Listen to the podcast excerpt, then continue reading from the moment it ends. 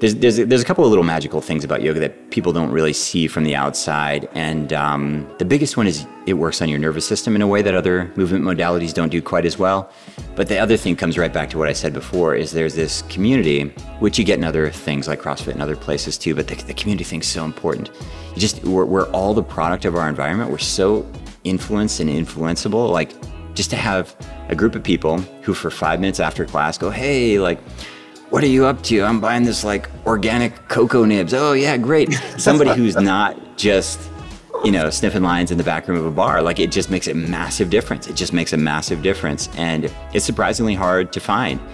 And w- wherever you are in the world, it's, it's easy to make unhealthy friends and it's hard to have a group of people who, who applaud growth and success and balance and health. And so for me, that was a huge part of it. Welcome to the Not Almost There podcast. I'm your host, Joe Chura, and it is great to be with you. Today on the show, I have an internationally renowned trainer, TEDx speaker, podcaster, writer, entrepreneur, and founder of a huge yoga brand called Yoga Body. His name is Lucas Rockwood, and he is a remarkable businessman. But his story of overcoming adversity is something that really struck me, and I know you're going to get a lot out of this show today. Now, picture this you're in your 20s, feeling completely lost in a mundane job and your number one priority is hanging out with friends and partying. Pretty soon you're waking up hungover every morning, so innocently you need to take a pill to get going. But halfway through the day, you have anxiety from the medication that you took in the morning, so you take another pill to cope. You get through the day only to have some drinks to ease the pain, and you go to bed drunk. The cycle continues. That was a typical day for my guest Lucas until one day something happened which changed his life. What that something is, you're going to have to listen to find out. But it'll be worth it as we discuss finding new paths and how to open yourself up to new opportunities, how people can change regardless of your past or present. But before I get into the episode, I wanted to take a minute to remind you about Refuel. This is the fifth year of hosting Refuel, and it's going to be the best one yet. I have an incredible lineup of speakers Cal Fussman, Angela Manuel Davis, Jim Kwik, Amy Purdy, and the one and only Jocko Willink. This event is free. So go to not almost there forward slash refuel to get your tickets today. Anyone who signs up between now and November 20th will get an email with a chance to get an in person ticket to the event if you want to see this firsthand. We will be distributing in person tickets on a first come, first served basis, so there's no guarantee as we have a max capacity at the venue of 700 people, but you can always attend virtually for free. So quick, sign up again, almost there forward slash refuel, and get your ticket today. Okay, so let's do that and then get your shoes on, get outside if you can, and enjoy this episode with Lucas Rockwood. Welcome, Lucas, to the Almost There podcast. It's great to have you. Thanks. Thanks for having me. So I, I love your story. Um, read a, read a lot about you. I know you and I you and I have talked one time before. The thing that kind of sticks out to me is um, your growth over the last I'd say two decades and where you came from is very similar to I think where a lot of people kind of get stuck or a lot of people are.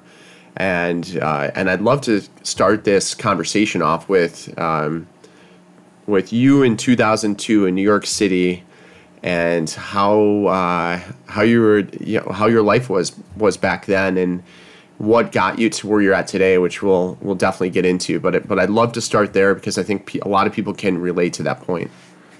Sure. Yeah, I would say that like uh, a lot of health changes usually happen, unfortunately, from a health scare and for a lot of people, that happens in their 50s or their 60s. They have their first heart attack or they get a type 2 di- diabetes diagnosis or something like that. And in some ways, I was really fortunate to have kind of a health crisis really early. I was in my early 20s because then you can start making changes at a time when your body responds so quickly. And it's never too late. You can still make changes, but you know, when you're 23 years old, your, your body really reacts pretty quickly. But um, long story short is I was living in New York City and I was working in publishing and I was in my early 20s. And I had a corporate job and a pretty decent salary at the time, and New York City was buzzing, and I just didn't really, just couldn't really figure out what to do with myself. I, I didn't know what to do with my career. I didn't really have a very good social group. I didn't, just, just kind of quintessential young adult lost sort of thing. And I just started going out like a lot, like drinking a lot, using drugs and alcohol uh, just a lot. And I guess people say like everybody in their early 20s drinks a lot. That's totally normal. I guess the difference is, you know, I was alone a lot. I was in my room a lot. It was day, and night, all, all the time. And I would buy alcohol in handles. And if you're wondering what a handle is, it means your alcohol bottle has a handle on it. I'd buy one of, one of scotch and one of vodka every day and I'd walk home from the liquor store. Sorry, not every day, every week and I would, I would go through those in, in a week. You know, a handle of vodka and a handle of scotch. And you would you drink by yourself? I drink by myself. I drink with friends. I drink at happy hours. I drink all the time, and um, so it, it's different. Every you know, everyone in their early twenties drinks, and then there's people who drink for parties, and then there's people who drink for parties and for themselves, and all of the above. So I drank all the time, and um, and you know, you kind of make these transitions. You start with beer and wine, and then you transition to mixed drinks, and then pretty soon you don't want anything in that cup except ice, and sometimes you don't even bother with the ice. Um, and you know, if I didn't have a drink by about five or six o'clock, I'd start to tremble a little bit, and I was drinking so much that it was really hard to wake up in the morning. So I started using pseudoephedrine, which for anyone who's watched like Breaking Bad, it's like a precursor to speed. is considered like trucker speed. Back then, it was semi-legal, so I would take uh, I don't know, I'd take uh, pseudoephedrine three times a day there so, wasn't that the stuff that was in like hydroxycut back then and some Sudafed. I think so. I think so. I don't know. Uh, I used to call them big reds. I used to get these big giant uh, red ephedrine pills, but I think it was probably in some of those yeah bodybuilding pills and things like this. Um, so yeah, so three times a day I take pseudoephedrine, which uh, just makes you completely cranked up. It's very similar to like a methamphetamine or something like that.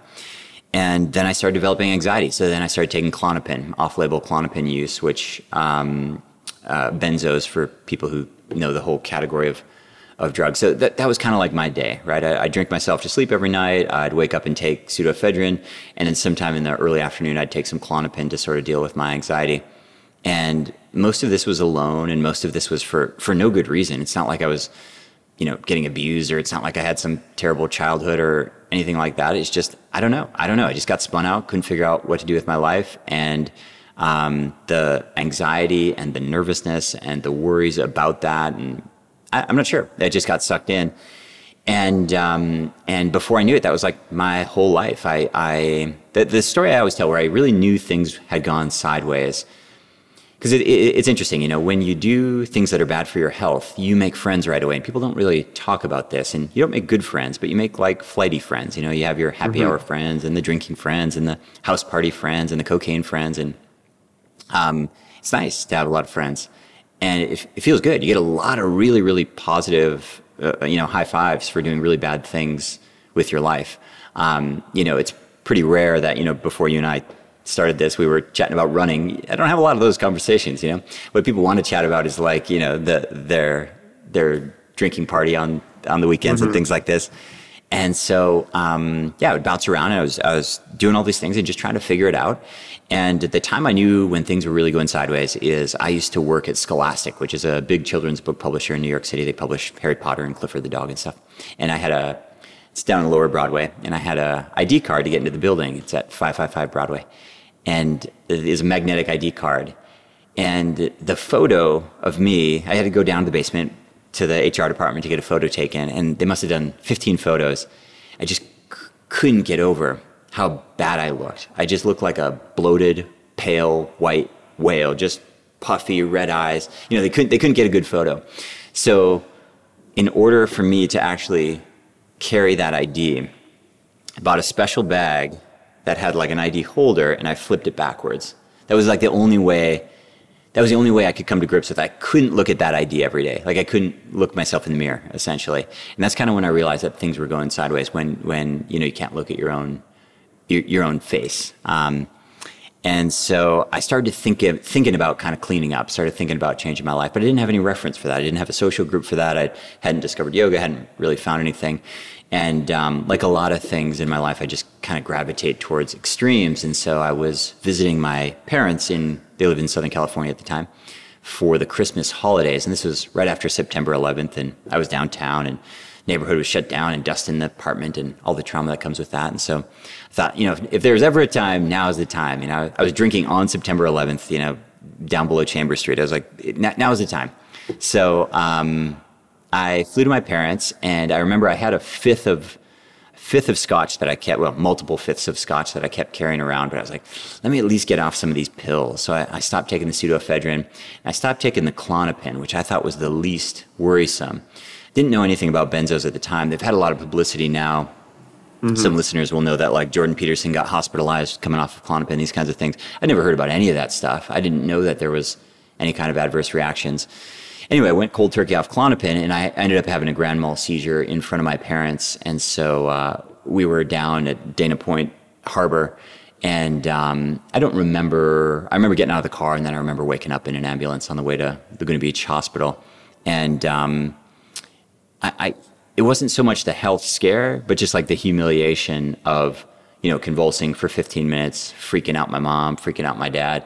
Pretty pretty low pretty low moment, um, and no good reason for any of it. You know, no, there's no excuse for it. like uh, n- nothing but a charmed life. Um, great parents, you know, good examples, uh, just all the opportunity in the world. And you just kind of have this moment where you're like, I've, I've really made poor decisions here, really made poor decisions. And so that kind of set me on a, on a path, just looking for something. It didn't happen all at once. And I certainly did come off the drugs and the alcohol. And I was, I was still smoking at the time and things like this too. But, um, little by little, I started figuring out a different way. And I, I, stumbled upon a yoga studio in Spring Street in Manhattan. And I was like, this is horrible. I hate it. Let me come every day. And so I started going to yoga. In my early days in my yoga practice, I would get out of yoga and I'd go down on, it was on second floor in Spring Street. I'd go down to the floor and smoke outside the door. And the teachers would give me dirty looks and stuff. But, um, very, very quickly that changed. Very, very quickly that changed. Within six weeks, I'd quit smoking, quit drinking, lost a ton of weight, like too much weight. And clothes were hanging off of me. And it really just kind of set me on this, in the same way people go in a negative spiral, set me on a pretty positive spiral that really I've been, with a few bumps and bruises along the way, I've been really riding ever since. And at that at that point, did you quit drinking and everything else after you were hospitalized? Uh, I did. Yeah. I uh, no, I did, definitely didn't quit drinking. The drinking took different times, and I've definitely had problems with alcohol at other times since. Um, but I uh, I definitely stopped taking pills, and I definitely quit smoking within about six weeks. The drinking thing took longer. Um, by the end of that first year, so let's say by the end of 2002, uh, I was mostly sober, and I wasn't buying liquor in handles anymore. I was drinking socially. I wasn't drinking at home alone with you know yeah. a bottle a bottle next to the bed, and so the behavior had changed. But um, but yeah, so it happened. It, it, happened mostly mostly all at once, but um, there there was some gradual changes, but um, mostly it was a big, big shift of my social group, my friend group, my activities. When you had that that seizure, did did the did your parents or you know right away what it was from? I I could imagine if you didn't have that information, or you know, back in two thousand two, it obviously wasn't as um, uh, as easier as easy to access as it is today, and you might not know those side effects without having to look, you know, somewhere else other than than online. Yeah. So, like, did you know instantly that that that was the result? Um, no, I well, no, that's not true. I, I, didn't know that it was benzos. I didn't know that it was Klonopin, and um, but I knew that it was related to the way that I was treating myself. Um, but I didn't tell anybody, Joe. I didn't tell anybody until about two years ago. Um, not a girlfriend, not a brother, not I didn't tell anybody. Mm. Uh, that, that that's how level. In fact, I'm I think I'm not red in the face now, but usually when I tell this story, I get red in the face with humiliation. Like it, it was a really dark moment for me, and so um, yeah, I never told anybody until yeah a couple of years ago. Uh, I was on a podcast like this, and somebody somebody just randomly pulled the story out of me. But um, no, it, it, was really really an important moment for me because it was so deeply humiliating. It was such a such a it was the complete opposite of who I thought I was and who I should be, and all the privileges I've had in my life, and to end up twitching in front of your parents on the ground, it's just it, it was really quite a moment. And so. Um, no, I, I think I got pretty honest with myself internally, but honest with the world that took some time. Was there anyone at that point that you saw that had inspired you that was like even though your peer group wasn't into health and they were into partying and a lot of people yeah. can can uh, relate to that was there someone that you looked at or that a book you read or podcast well probably not a podcast back then but like yeah anything else that like the light bulb went off as well and you're like man i'd rather be like that person than like i'm living right now yeah, it's just I met a girl basically, and she took me to my first yoga class, and she introduced me to healthy food and these kinds of things. And um, this is why I always tell people like, if you're if the person you're sleeping next to in your bed is not on board with whatever you want to do, you're screwed. Like you can have all the best information. It, it's such a harsh thing to say, but it's just so true. The uh, like a supportive social group and especially a supportive partner that will trump any nutrition plan, any diet plan, any exercise plan, any best trainer.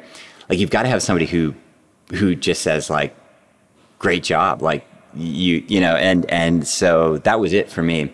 Without her i don't think any of this stuff would have happened. I probably just would have i probably just would have tapered off or gone in a different direction. I'm not sure but um, yeah it was really a big big influence on me. You know we spent five years together. We traveled around the world and um, yeah really really had a massive influence on my life more than anything just for like holding space for me you know? She she'd stay with me when I'm puking in the corner, and, you know she really put up with a lot initially, and uh, hope it was worth it. But yeah, yeah. Uh, have have a lot of thanks to to her for sure.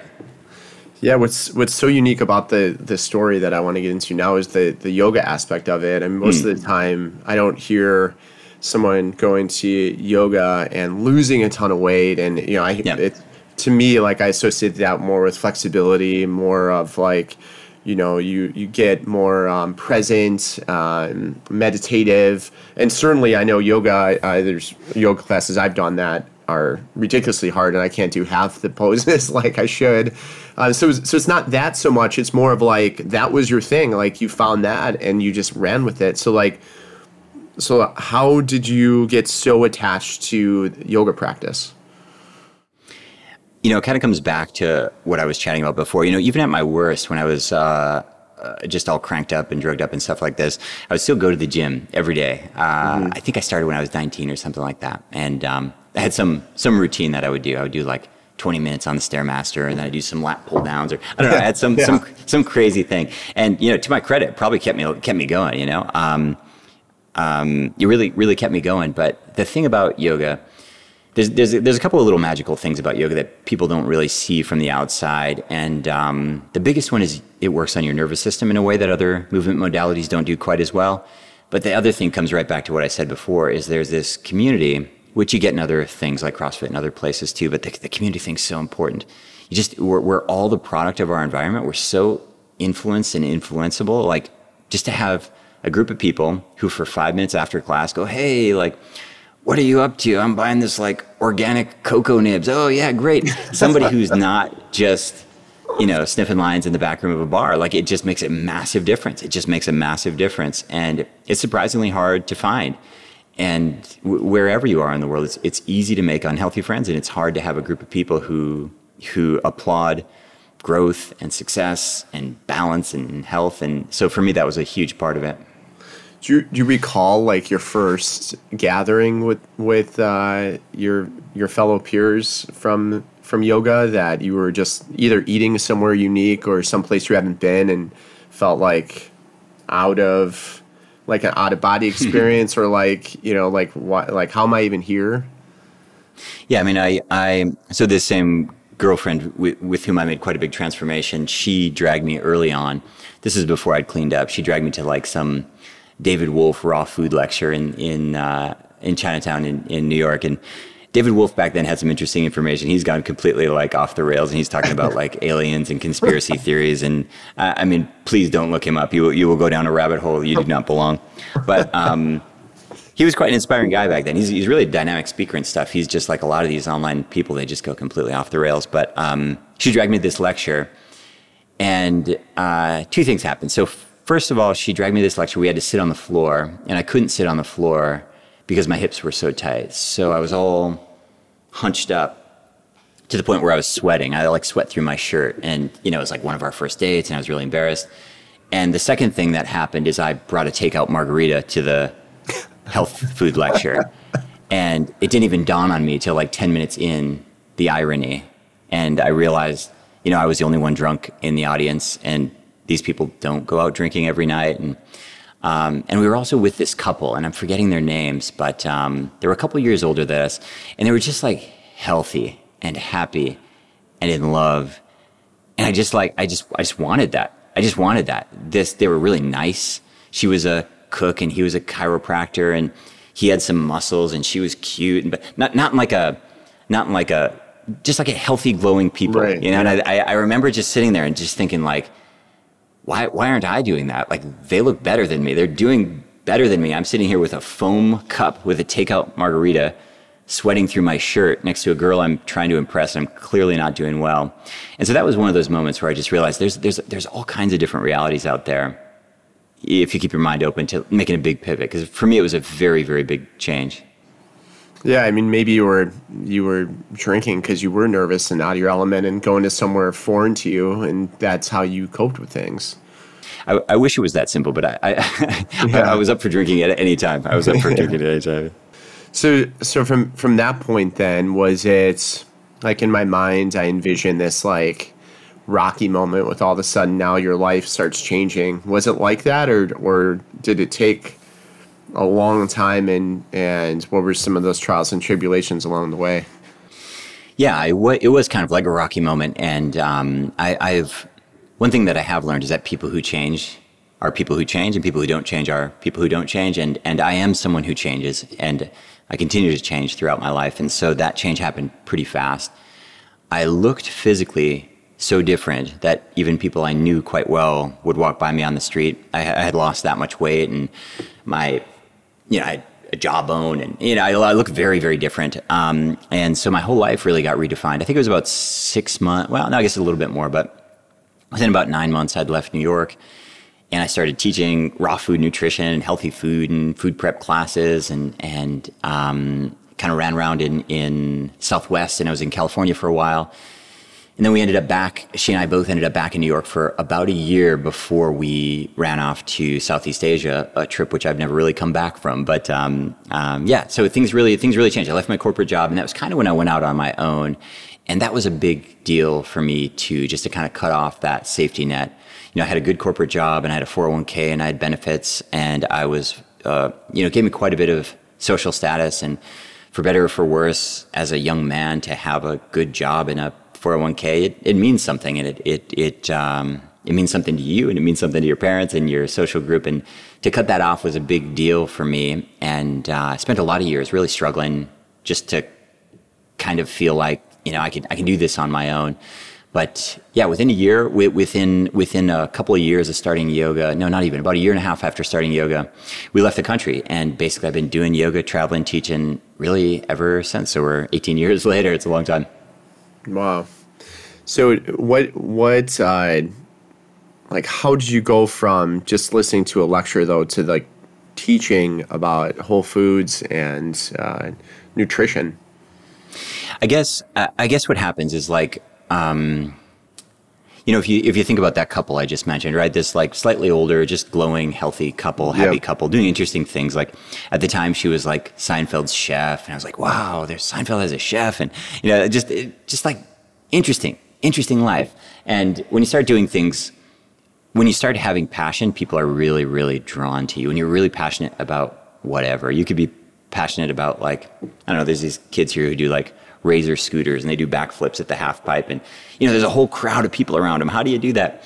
And so I lost a bunch of weight and people wanted to know, like, how'd you lose all that weight? You, you know, I stopped drinking. People said, how'd you do that? Oh, I, I want to learn how to do that. So really it was inbound, you know, when I, I, I just got happy. I fell in love. I was I was walking around. I was excited. I was getting jobs. I was getting gigs, and um, yeah, it was it was really inbound. Simply because I'd I, I found something that really worked for me, and people noticed, and it was dramatic, and so that's kind of how it happened. It wasn't really I didn't really need to push that hard. People were coming to me. I was definitely not qualified, but I, I think you could probably argue that I'm still not qualified for for anything that I'm doing. So. Right, who is though? You know what I mean? That's the that's exactly the exactly thing about about life. I remember life. in yeah. 2000, 2010, I got into digital marketing and I saw all these people that were self proclaimed experts. And I was like, how do you become an expert? And then you start digging and you start learning and you're like, huh, I'm kind of an expert now too. you know, like, like, yeah. no one designates these things because, you know, a lot of this stuff isn't a perfect science and it's what works for you. And, what works for various businesses. And as far as digital marketing, to go back to that example, you know, it's all different. So yeah. it's, it's uh, pretty interesting. So, so I guess like when I think about the diet and how you transformed, were there were there nights? Because I know a lot of people, myself included, like I'll be I'll be on a path and I'm great, and then there's a night I go off the rails and Sure. Then you start feeling guilty and you're and then you start doubting yourself and then maybe that second night you give yourself justification and say, okay, well, you know, since I screwed up the night before, I'm going to wait a few days or I'm going to start next week. My wife and I were notorious for this a few years back. Everything starts Monday. Like, hey, you can do whatever you want today because Yeah. Monday, Monday it's on, and we used to do that all the time, and and it and it eventually like that had to stop. But it just curious like on how you, uh, if in fact during that time period, did you ever um, go off the rails on your program, and then if so, how did you get back? Yeah, I mean, I think like the blessing and the curse of my personality. Maybe it's OCD, maybe it's hyper hyperfocus. I'm not sure, but I, I, it's easier for me to follow through than not. Um, it's so so unpleasant for me to even think about like missing a day of exercise practice. It's so so uncomfortable. It's almost like unfathomable. So that part is easy. Um, and the other thing is uh, with food. For some reason, food never did much for me uh, emotionally. It didn't fill the hole the way that chemicals do. And so, like going off a diet program, I mean, I can eat whatever. Like if you told me, I mean, there was a whole.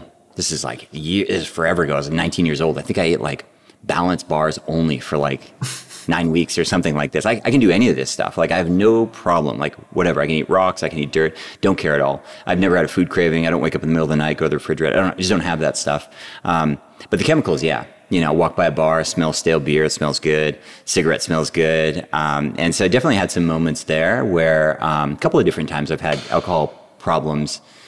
I guess one major one since I first quit, and um, this was right after my second, uh, my middle son was born, and he's ten now. And he, when he was young, he was really, uh, he was a hard kid. He was a really hard kid. He had a bunch What- of things going on. What what year was this? How long ago?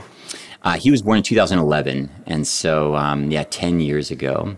Got it. And he had, he had a bunch of challenges. Uh, he, you know, he didn't look me in the eye, didn't speak until he was four, didn't really call me his dad until he was seven. So re- really a lot of challenges. And uh, so I started drinking really casually. At that time, I'd moved here to Spain as well, and they have good wine here, and wine's cheap, and cheap wine is good wine. So I started drinking wine a little bit, and uh, somehow I kind of fall back into my old patterns. And you know, a glass of wine a night turned into half a bottle, turned into 15 bottles a week, and um, one of my son's first words was "Daddy Vino," and vino in Spanish is wine. And it was another one of those moments where I was just like, "Oh, you know, just, just." I don't think anybody could say anything worse than me than Daddy Vino, you know.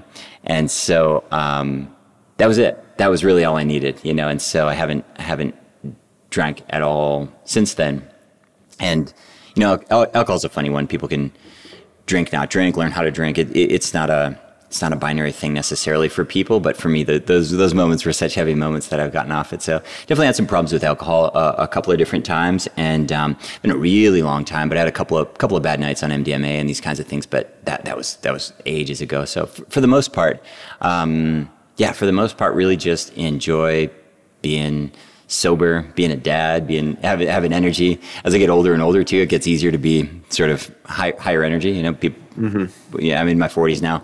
A lot of people are going down. I feel like I'm even having more energy than I did in my 30s. So it's a, it's it's easier to be healthy in your, in your 40s, relatively speaking. So Yeah, I think 40s is a it's a special time. I was just reflecting on that this morning and and it's like you know enough about life to realize that we're not going to be here forever and, and you got to make Yeah. the best of these moments. You have to be an inspiration to your family and, and your children, of course. And then if you can help others, that's a huge bonus as well. And and so there's a lot of people that that struggle. Life is not perfect. Life is complicated. It's not a binary thing, and and you Yeah. ebb and flow, and you get in and out of things, and you want to start, and then you fail, and then you start, and then you stop, and you know the, the cycle continues, and it's just about kind of getting back, um, and having having goals and and working Yeah. towards something.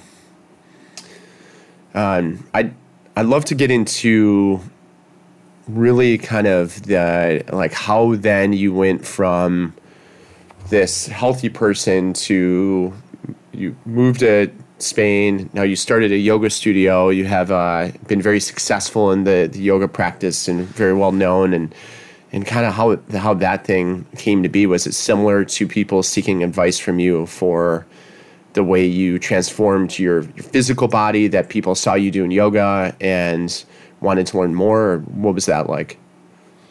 Yeah, so when I left when I left New York, we went to Bangkok, and so I spent um, spent a couple years in Bangkok, a year in Hong Kong, spent a bunch of time in the south of Thailand in Koh Samui and up in north in Chiang Mai as well. And uh, my first studio was actually in Thailand. When I got to Thailand, it was kind of like going back to the 1980s. So I landed in Thailand in 2003. It's kind of like going back to the 1980s in terms of health and wellness, in terms of information and, and products and just education. So I went from being, you know, uh, having, you know, 25 people in a lecture on a weeknight in the East Village in New York City to being on television in Bangkok. So it really just snowballed. Everything just snowballed. Everything was easy. I was doing menus for local spas and teaching big classes and didn't know what I was doing. And so uh, I've really had a, a, just a blessed life. But I, uh, one of the things I've done really well, I think mostly accidentally, is just had really good timing. And so I landed in Southeast Asia at a time when health and wellness was really just being born. I just kind of rode that wave for, I mean, really up until 2017. We were just on fire doing big events and training courses. And I was on the news and I was had TV shows and private clients and all kinds of different things. But um, uh, yeah, it was really just kind of a slippery slide. Of course, there's all the personal challenges and things that go that come at the same time. But in terms of business and entrepreneurship, all that stuff was really just forced on me because I, you know, I've lived in countries where you know my Thai language is is very poor. My Spanish is uh, kind of like George W. Bush's. You know, I can speak Spanish, but not not not at like a business level. And so, um, you know, it kind of limits your options. You have to you have to really make your own way. So, really, just been forced into entrepreneurship and I have mixed I have mixed feelings about like the glamorization of the entrepreneur right now. I think most of us uh, quietly suffer most of the time, and uh, you know, quietly wonder when nobody's watching, especially not our partners and our kids, if if it, if the trade off was really worth it. Um, but that's kind of the path that I've taken on, and it, it's hard for me to complain about just because I've had such a I mean, just by anyone's assertion, just just a slippery slide of opportunity and and and uh, just a really gifted life in terms of the, the opportunities that have arisen. But yeah, I got into entrepreneurship because I had to, and so I needed to, in some cases, just get a work visa, and in some cases, I need to sponsor relatives and things for work visas. Kind of typical immigrant story. And little by little, I've I've learned to love business, and I've become fairly competent at it, and built a, a fairly large large organization, and it's kind of landed me where I am here today. Yeah, I want to dig in on that comment a bit about entrepreneurship, but before that, like I'm so intrigued with building a business in another country or like creating a yoga studio. Like how do you even go about that? Like do you just walk down the street in Thailand and see a place and you're like, "Oh, that can be a yoga studio." And like knock on yeah. the door? Like how does that even work? Yeah. Yes, yes, like that. Like that. I think, you know, it's another one of like my special skills is like I have I have no problem with rejection, like like zero, zero. I I um I, I, just I, I get no's like all day long to the point where I just don't even I don't even remember. I was at a business conference once and um, I was sitting next to someone and we kind of struck up a conversation. I was like, "Hey, it's really great to know you. Like, can can I get your email or something like that? Maybe if we have a project together." She's like, we've talked on the phone. You tried to hire me like three different times. I was like, really? I can't even remember. She's like, I've said no every time. She's like, don't call me. And, um, and I realized this is like so typical of my life. I'm pitching people constantly. Like I just don't stop. I don't care. Like I just don't care. Yeah. And so, um, I, you know, I remember when I was, uh, same thing. It was like when I was in New York City before I got clean, I had a friend named John and John always wanted to take me out with him when he went drinking because he wanted to go meet girls. And I'm like an old fashioned guy. I've been in monogamous relationships since I was 17 years old. And I was like, yeah, fine. I'll, I'll, I'll go. You know, and I would just walk up to any girl and say, hey, you know, I got my friend John over here. You want to come meet John? You know, no, no, no. And then, you know, and then John would get a girlfriend. And so, um, uh, it's just been in my blood for whatever reason. I just don't mind. I just don't mind no's. I, I just try things all the time, all the time, all the time ask people to work for me. You know, it's like, uh, I don't know, crazy people I've had on my podcast just because I, you know, I find their email address, just cold pitch them. You know, I've yeah. chatted to CEOs of major corporations via email. They're like, how'd you get my email address? I was like, don't worry, just answer the email. And um, so that's what I did. Yeah, li- literally, I, I, flew to Koh Samui. I walked around. I found an empty space that looked good. I called the number in my broken Thai and, you know, kind of talked it out and found somebody to give me a little bit of money and kind of went from there. They call it like the immigrant's edge, and it's hard to kind of get perspective. But you know, people wonder why like mm, I don't know, Nigerians do so well, or like why the Vietnamese just like just crush it in the US. It's like when your options are cut off, when your family support group is cut off, when you're looking out at the world and you're like, I can barely speak this language. Like there's this sort of mad scramble for like, you just get really honest. Like, what do I have to offer here and how can I make this happen?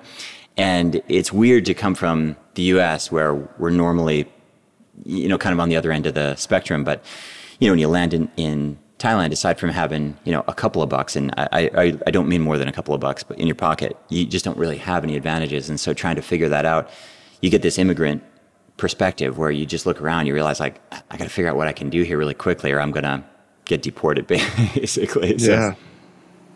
What what was something once you got the business up and going and, and the studio? there has to be stories of things that happen with either the governance of oh, having a business in Thailand mm. or something unique. Like what's something that sticks out to you? You know, I mean, all we, we live in this weird time period where every time I open up social media, there's somebody just glamorizing entrepreneurship. It's very strange. It's almost like glamorizing the first year of parenthood or something. It's like magical and horrific at the same time. You know, it's like 3 a.m. Mm-hmm. It's like the kids crying. It's like, y- yes, it's wonderful, but uh, let's talk about it in five years. I'll tell you it's wonderful. Right now, it's really difficult. And entrepreneurship is so much like that. It's so, uh, it's, there's so many late nights when you're all alone. Nobody wants to hear about it. Nobody wants to hear about it. I understand some people have partners who support them at a level where, you know, they really have somebody who has their back, whether it's a business partner or, um, a spouse or whatever. I never had that. It was just me. It was just me. And there's so many nights. It's 11:30, and I'm trying to fix some server. It's 12 o'clock, somebody's broken into a retail space or just alone, alone with very real problems, with very real consequences, which include feeding my family and feeding a whole bunch of other mouths that are depending on me and who aren't going to pick up the phone. and um, but one moment that sticks out is I had rented my very first studios. I rented a, a studio from a woman named Kunlek. Uh, a Thai woman, and she and her brother had quite a contentious relationship, and she was a student of mine. In fact, she brought me like 25 members of my studio, and we had classes in Thai as well. And so after class, they're all hanging out, drinking coconuts and things like that. And her brother comes in, and um, he comes in dangerous. He comes in dangerous, and uh, comes in with a, a shotgun and just just dangerous. I've, I've never been around that much danger.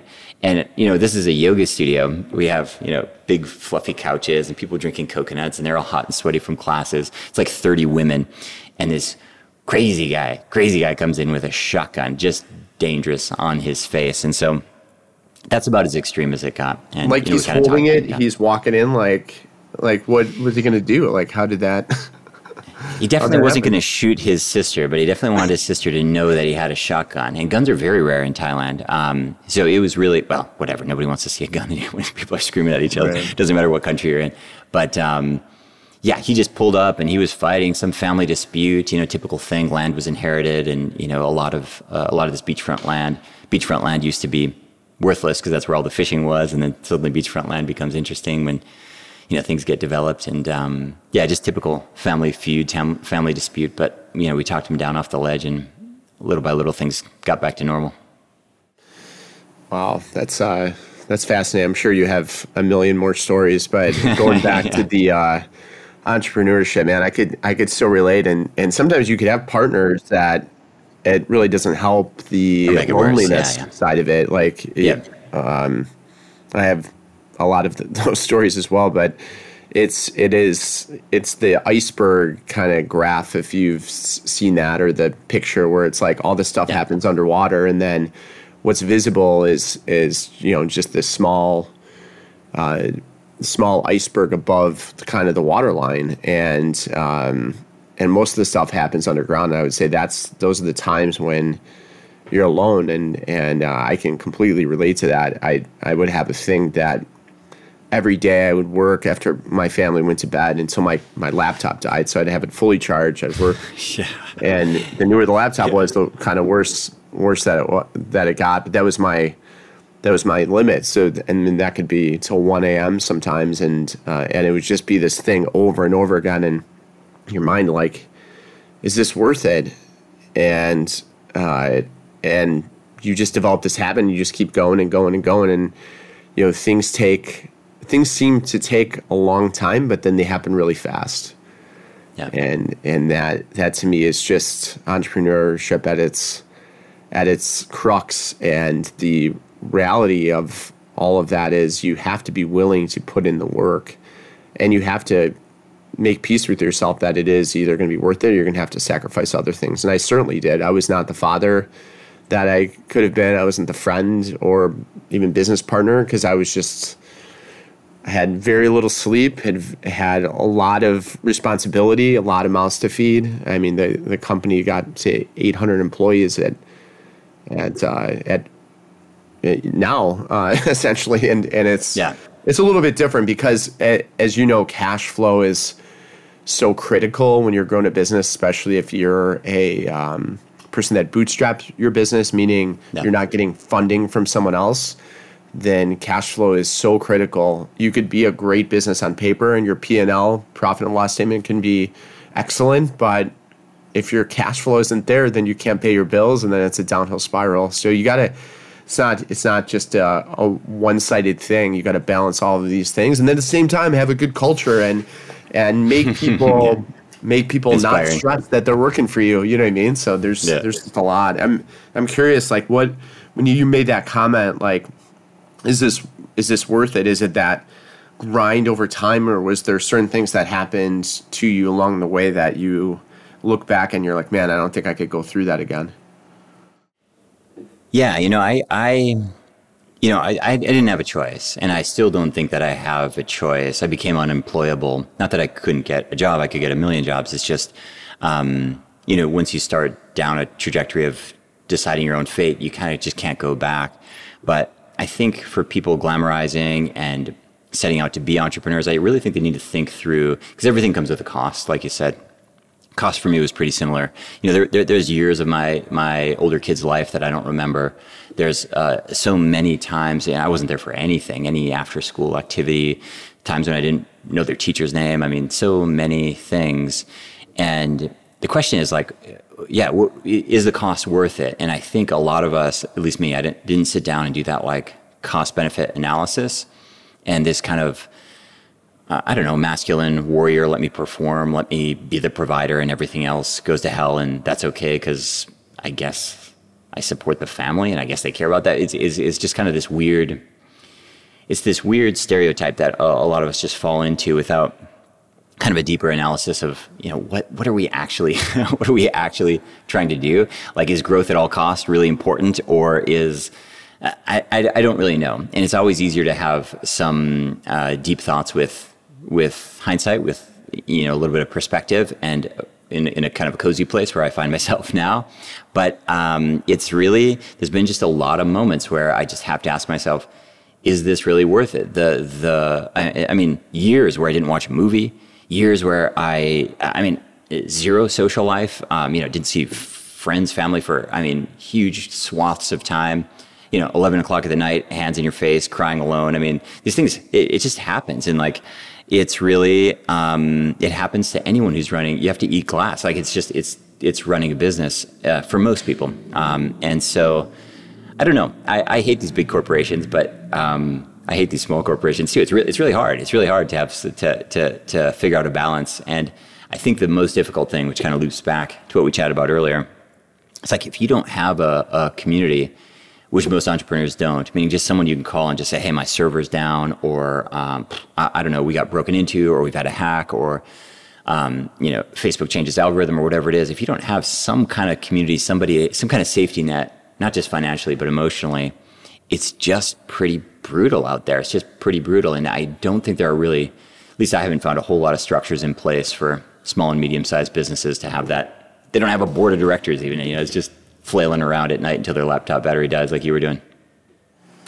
Yeah, no, I think that's uh, that's right on. But now that you've kind of matured through, I guess the first years of entrepreneurship, um, a decade or decades plus now, have hmm. you looked at like finding leaders to help you? Because that's that's what I found is that the measure of success changed for me, and it was at first it was me doing everything. I was running around like a madman and I would want to be there and make every decision, and I felt like I had to.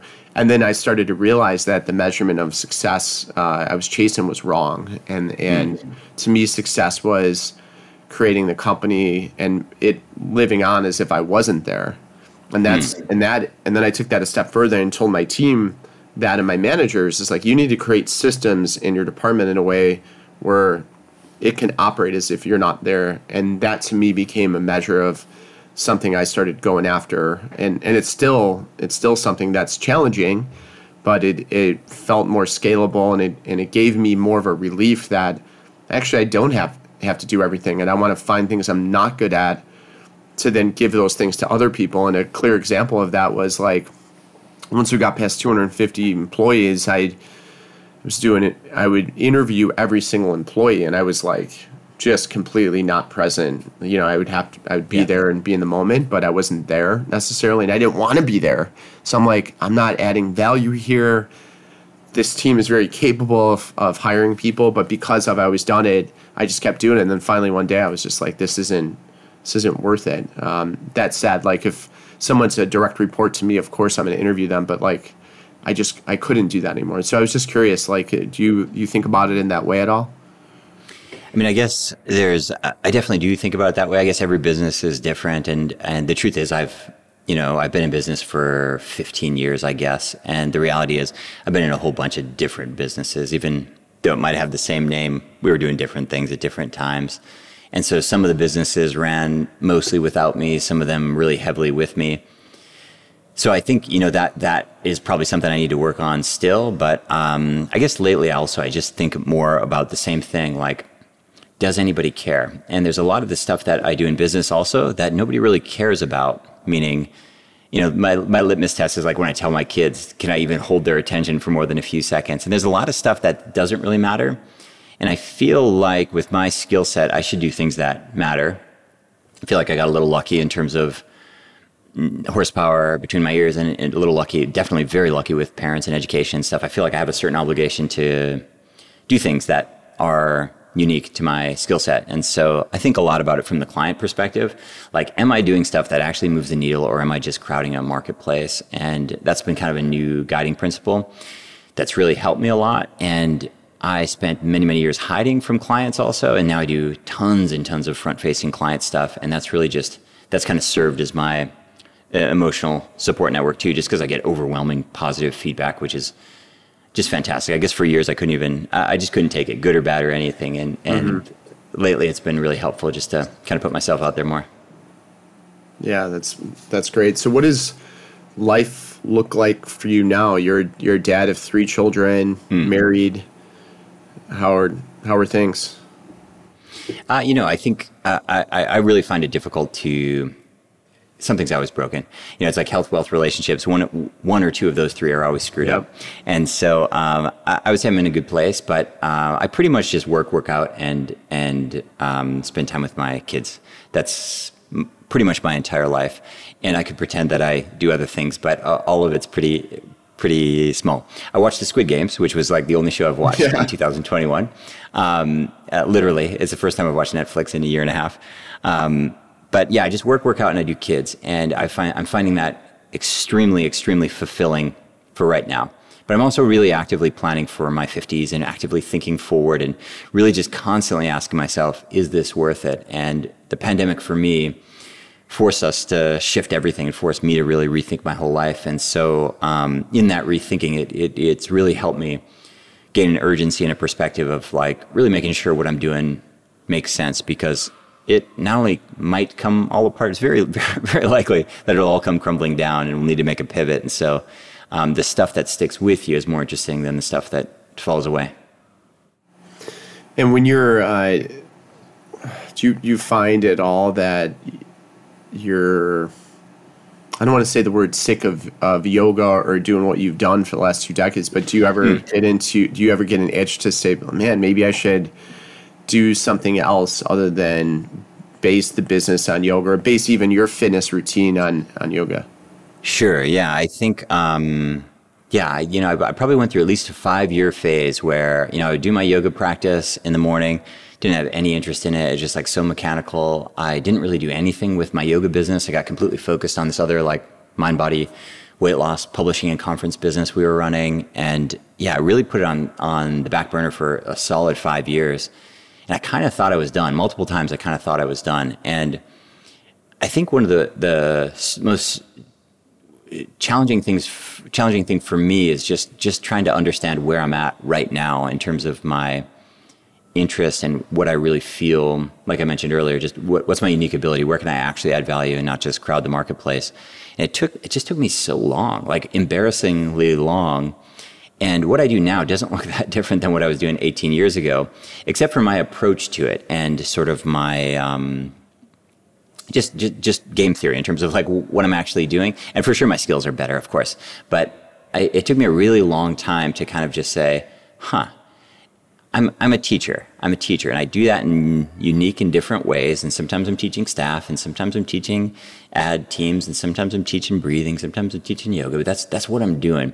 So let me try to be the best I can at that. And um, at least recently, and let's call it like two plus years, it's really just been lighting me up in a way that I've never, I haven't felt that kind of like work satisfaction in a really long time. So that that's exciting. Yeah, that's that's great. Yeah, I, I come from a place where my whole young adult life I played basketball, and then and then mm. one day I just got so sick of it, and I, I haven't yeah. I don't watched it much. I haven't even played in decades now. Really, I yeah, mean, yeah, I shoot some hoops here and there, but it's like it's like sometimes you just get to that point you're just like, yeah, I'm just, just done. done. yeah, yeah, yeah, yeah, I guess it's a little different because your business is is based on it, obviously, and you're you're doing very well at it. So so a bit different there. Uh, two uh, two last questions I have is, um, do you still walk? I mean, you're in a, you're in Spain. Mm. And Spain still has cheap wine and still has really good a really good fun social atmosphere. Yeah. Um, I guess the one the one thing I the one caveat and maybe Spain's I haven't been to Spain yet, but what I did notice about traveling is that many people treat drinking as like something you do with a meal and not necessarily just go out to bars and drink mm-hmm. to get drunk. Sure. Do you still find yourself like fighting that off, or is it just like you don't even think about it anymore? Yeah, I don't. I don't think about it. It would certainly be helpful if I could drink a little bit just to be somewhat social. But um, I just can't. I just can't be bothered. I can't get interested in it. Um, people want to talk to me about alcohol, quitting alcohol. I just. It's like you said with basketball. I, am just totally uninterested. I don't. I don't have anything to say, anything to preach, nothing. It, you know, I, I, can tell you a story and then I'm done. I just don't. Um, it just feels like that chapter. I feel like I drank enough. I did it. It yeah. is enough. Yeah. This concept, I think, is really, like you said with basketball, it's really been something I've been thinking about. Is like, when is enough? And sometimes you get enough of a certain person, a certain job. I used to ride horses a lot, a lot, a lot. I was super into horses, cared for a whole bunch of horses. And then I don't, and I don't think about horses. I don't research horses. I'm, I'm done. It's enough. And with alcohol, I also feel like it's just enough. So, um, yeah, I don't hear that siren song anymore. It's not interesting to me. Maybe someday, I'm not sure. But I, uh, I don't, I, I don't have a single neuron that's thinking about it these days. Got it. You know, that, that makes sense, and good for you to just put that out of your mind. um, now, uh, I guess last is I can't help but think your friend in New York City that hmm. that got you um, on a path. Do you keep in touch with her still? Uh, this woman, I haven't heard from her in many, many years, uh, maybe 10 years ago or something like that. But um, yeah, hopefully, hopefully someday I'll be able to thank her properly. Very cool. Well, hey, man, thanks for spending the time with me today. How can people find out more about you or get a hold of you if they, you know, you, you have such great life experience that, that I hate for someone not to reach out if they wanted to? Sure. Yeah, my site is just yogabody.com and I have a podcast, Lucas Rockwood Show, and that's you can pretty much find everything there. Cool. Hey, thanks a lot, Lucas, for spending the time with us today. Thanks, Joe. Appreciate it. Thank you, Lucas, for the great conversation. I really, really enjoyed it today, and your stories are incredible. If anyone watches these podcasts, you're going to laugh at my facial expression when Lucas talks about his landlord's brother bringing his shotgun to the yoga studio over a family argument. That was that was just an incredible story. But what really resonated with me here is Lucas's candid experience in starting a business in a, a foreign country and his incredible ability to shake off any no that comes his way. I can't help but think about Michael Jordan when I hear him talk about rejection and failure. Jordan has a famous quote about this I have failed over and over again in my life, and that is why I succeed. I have failed over and over again in my life, and that is why I succeed. Okay, thank you so much for listening. Don't forget to like and subscribe and sign up for Refuel at notalmostthere.com forward slash refuel. Again, it is free for you. Until next week, remember, you, me, we are not almost there.